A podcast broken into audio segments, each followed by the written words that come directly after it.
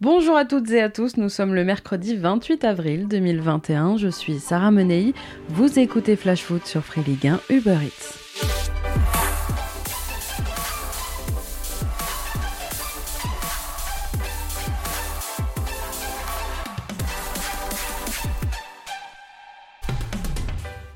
Se dirige-t-on vers le retour d'une Ligue 1 à 18 clubs? C'était déjà le cas entre 1997 et 2002, et depuis qu'on est repassé à 20 clubs, c'est une question qui revient souvent. En novembre dernier, déjà en pleine crise sanitaire et face à la défaillance de Mediapro, Vincent Labrune, fraîchement élu nouveau président de la LFP, relançait l'idée d'un retour à 18 clubs en Ligue 1 et pourquoi pas d'une extension de cette réduction à la Ligue 2. Eh bien, la question a refait surface la semaine dernière lors du conseil d'administration de la Ligue. L'objectif de la réforme relancer la compétitivité de la Ligue 1, une idée soutenue par les présidents des grands clubs qui y voient la possibilité évidemment de se partager plus de ressources et oui, réduire le nombre de bénéficiaires des droits télé pour se partager eh bien, une plus grosse part du gâteau. Alors la réforme ferait l'unanimité et certains, comme le président de l'Olympique lyonnais, Jean-Michel Aulas, seraient même allés jusqu'à imaginer une Ligue 1 réduite à 16 clubs. Le potentiel futur diffuseur du championnat Canal Plus lui pousse en ce sens pour la réforme, alors que cette semaine on apprenait que la chaîne cryptée ne souhaitait pas l'intégralité des droits de diffusion des rencontres, eh bien passer à 18 clubs, ça réduirait déjà le nombre de matchs, ça ferait 38 matchs de championnat en moins à diffuser. Les présidents qui, avec un nouvel appel d'offres pour les droits du championnat, s'attendent à voir baisser leurs revenus dans les mois, voire dans les années qui viennent, pousseraient donc pour cette Ligue 1 plus resserrée. Du côté de la LFP, on assure que cet éventuel passage à 18 permettrait aussi de rassurer d'éventuels nouveaux investisseurs en France. Vincent Labrune veut booster la Ligue 1 et susciter eh bien, beaucoup plus d'intérêt autour du championnat de France. Le passage de 20 à 18 enlèverait donc 4 journées par saison et permettrait eh bien, de mieux exposer la Ligue 1 le week-end plutôt qu'en semaine, comme c'est le cas par exemple déjà en Allemagne avec une Bundesliga à 18. Avec un calendrier allégé, ce passage à 18 est censé aussi permettre au club français d'être plus compétitif sur la scène européenne, à l'heure où la France est 13e nation à l'indice UEFA cette saison, derrière des pays comme la Hongrie, l'Écosse ou Israël. Pour ce qui est du calendrier et du timing, vu la situation par exemple dans des clubs comme Bordeaux, comme Nîmes ou comme Saint-Etienne, eh bien la Ligue et les clubs veulent accélérer sur ce dossier. C'est aussi pour profiter des faiblesses économiques actuelle de plusieurs clubs de Ligue 1. Pour survivre, les autres clubs sont prêts à laisser tomber certains de leurs concurrents.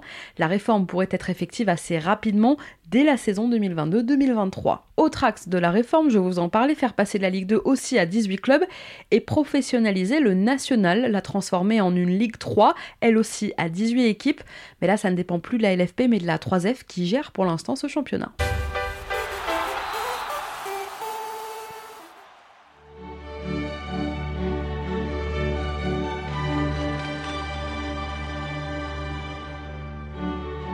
C'est un soir pour briller pour le Paris Saint-Germain. Ce PSG qui défie ce soir Manchester City au Parc des Princes en demi-finale aller Ligue des Champions. Ce PSG qui a changé de dimension.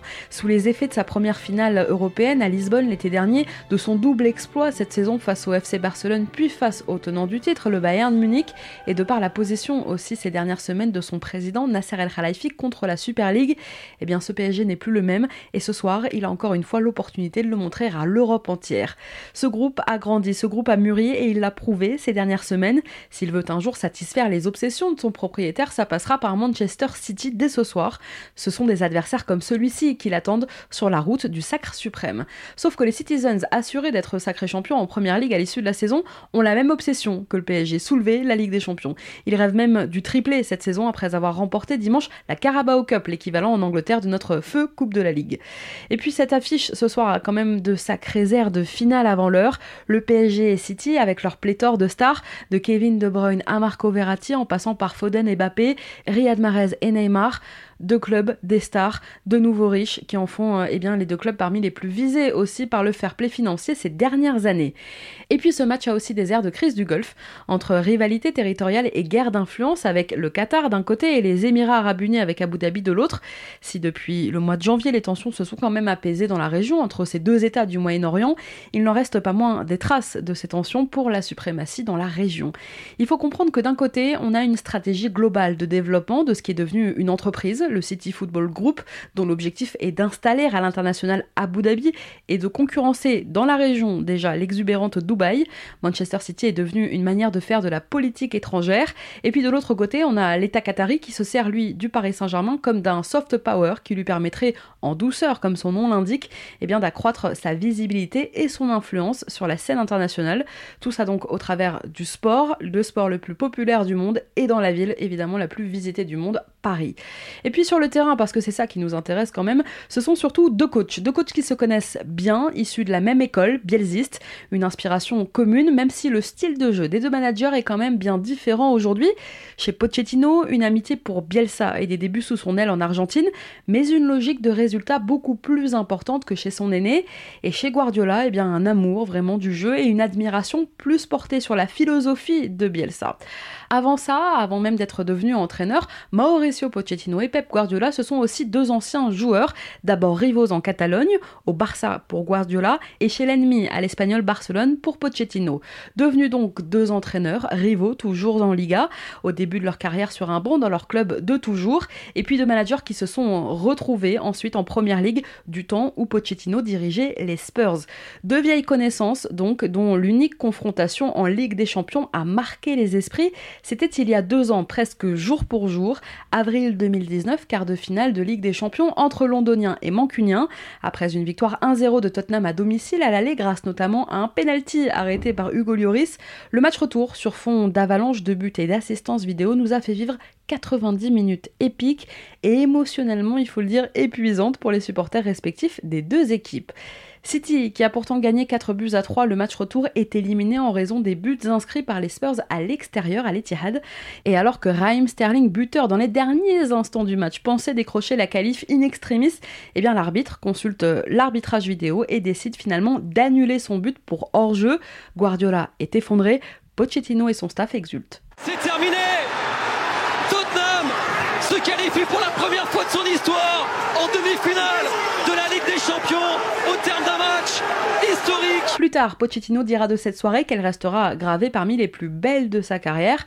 Tottenham ira ensuite battre l'Ajax Amsterdam en demi-finale avant de chuter face à Liverpool à Madrid en finale. Ce soir, Pep et Pochettino vont donc s'affronter pour la 19e fois de leur carrière de coach et vous avez toutes les raisons pour ne pas manquer cette rencontre. En attendant la naissance peut-être un jour d'une Super League fermée, c'est bien la Ligue des Champions qui continue de nous offrir les plus belles affiches. Côté compo, on se dirige vers une équipe type pour Paris, puisque Mauricio Pochettino peut compter ce soir sur la quasi-totalité de son effectif, et c'est assez rare cette saison pour être souligné. Kylian Mbappé, victime d'une béquille sur le quadriceps à Metz samedi dernier, est bien là. Abdou Diallo, qui avait lui été touché à un mollet contre le Bayern Munich, est lui aussi disponible. Une bonne nouvelle aussi, puisque Pochettino pourra compter sur son capitaine Marquinhos. Le Brésilien est remis de sa blessure aux adducteurs et est bien dans le groupe parisien dévoilé dans la matinée. Il devrait donc ce soir retrouver sa place en charnière aux côtés de Presnel Kimpembe. Alessandro Florenzi et Abdou Diallo occuperont donc les couloirs. Au milieu, malgré la forme affichée par Danilo Pereira ces dernières semaines, c'est bien le tandem Idrissa Gueye Leandro Paredes qui est attendu. Marco Verratti devrait évoluer un cran plus haut en 10, comme même bien le positionner Pochettino depuis son arrivée. André Di Maria et Neymar sur les ailes et Kylian Mbappé en pointe. Ce soir, seul Juan Bernat, toujours en phase de réathlétisation, et le troisième gardien parisien, Alexandre Letellier, manqueront à l'appel. De son côté, Pep Guardiola devra également faire des choix puisqu'il dispose d'un groupe au complet lui aussi. Manchester City devrait se présenter en 4-3-3 ce soir à Paris avec Ederson dans les cages, protégé par une défense composée de la droite vers la gauche de Kyle Walker, John Stones et Ruben Dias et Joao Cancelo, Rodri en sentinelle, Kevin De Bruyne et Ilkay Gundogan à ses côtés, Riyad Mahrez, Bernardo Silva en faux neuf avec la jeune pépite Phil Foden à ses côtés. Manchester City Paris Saint-Germain coup d'envoi ce soir 21h. Hier soir, sur la pelouse du stade Alfredo di Stefano à Madrid, c'est Chelsea qui est allé chercher un bon match nul, un partout face au Real.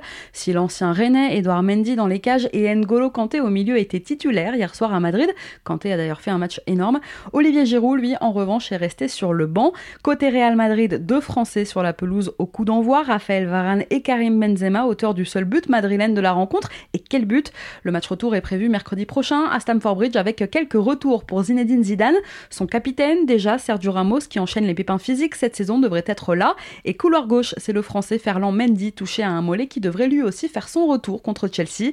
Que ce soit Zinedine Zidane ou Thomas Tuchel sur le banc d'en face, si Paris réussissait à se hisser jusqu'en finale, cet affrontement aurait dans tous les cas une saveur particulière. Allez, on passe à notre rubrique vintage. Je crois qu'après avoir vu ça, on peut mourir tranquille. Le plus tard possible, mais on peut. Tous les mercredis, dans Flash Foot, je vous raconte les coulisses d'un événement marquant de notre foot avec des archives, des témoignages. Aujourd'hui, on revient sur l'histoire des sprints finaux des Dogs. Et oui, le LOSC leader qui reçoit Nice samedi soir dans le cadre de la 35e journée est lancé dans un sprint final qui pourrait bien le conduire vers un quatrième titre de champion de France, dix ans après son dernier sacre. L'occasion pour nous aujourd'hui de revenir sur quelques fins de saison marquantes des Lillois. Il y a 20 ans déjà, en haut de tableau, Lille luttait avec le FC Nantes. Co-leader à la 27e journée, les Dogs termineront finalement 3e à l'issue de la saison, ce qui était à l'époque pour un promu un résultat extraordinaire qu'avaient d'ailleurs fêté les supporters lillois. Et c'est Nantes évidemment cette saison-là qui terminera champion à 4 points de l'Olympique lyonnais, deuxième, et du LOSC troisième à 9 points. Il y a 15 ans, en revanche, la chute du podium avait été plus douloureuse pour les Lillois. Nous sommes le 10 mars 2017 et au soir de la 28e journée, les Dogs sont troisième. Mais voilà l'éprouvante campagne européenne qui a conduit les Lillois jusqu'en huitième de finale de Ligue des Champions a laissé quand même des traces dans les organismes. Ce soir-là, les Dogs font match nul 0-0 contre Lorient et alors qu'il reste 10 matchs à disputer en championnat, eh bien Lille n'obtiendra que deux petites victoires pour 7 défaites et un match nul. Dogs chutent jusqu'à la dixième place du classement en fin de saison. À cette époque, c'est bien l'OL qui continue de dominer la Ligue 1 et qui ira chercher son sixième trophée consécutif. À Lille, c'est la fin d'un cycle. À ce moment-là, cet été-là, de nombreux départs de cadres comme Kader Keita, Mathieu Baudemer, Mathieu Chalmé ou Milivoje Vitakic. 15 ans après, 14 exactement, pour aller chercher ce quatrième titre de champion de France, les joueurs de Christophe Galtier n'ont plus le droit à l'erreur. Le PSG les talonne d'un petit point, Monaco de deux seulement. Les Lillois ont jusqu'à la 38e journée un calendrier plutôt clément, puisque ce sera Nice samedi, Lens la semaine prochaine, plus compliqué, la réception de Saint-Etienne ensuite dans deux semaines, et enfin un déplacement à Angers pour bien finir le 23 mai. Paris de son côté à Lens, le Stade Rennais, puis Reims et Brest, avec entre-temps donc les demi-finales de la Ligue des Champions et la demi-finale aussi de Coupe de France avec potentiellement donc une finale à disputer le 19 mai. Monaco de son côté a un gros choc qui l'attend dimanche soir face à l'OL en clôture de la 35e journée, puis après Lyon ce sera Reims, la demi-finale de Coupe de France, Rennes et Lens pour terminer, un calendrier qui paraît donc bien plus compliqué que celui de ses adversaires dans la lutte pour le titre. En tout cas, on peut dire une chose, c'est que Lille, Paris, Monaco et même Lyon nous auront offert quand même en haut de tableau une très belle saison pleine de suspense quoi qu'il arrive à la 38e journée. Merci à tous d'avoir été avec nous, c'était Sarah Menei. Vous écoutiez Flash Food sur Free League 1 Uber Eats. On se retrouve demain.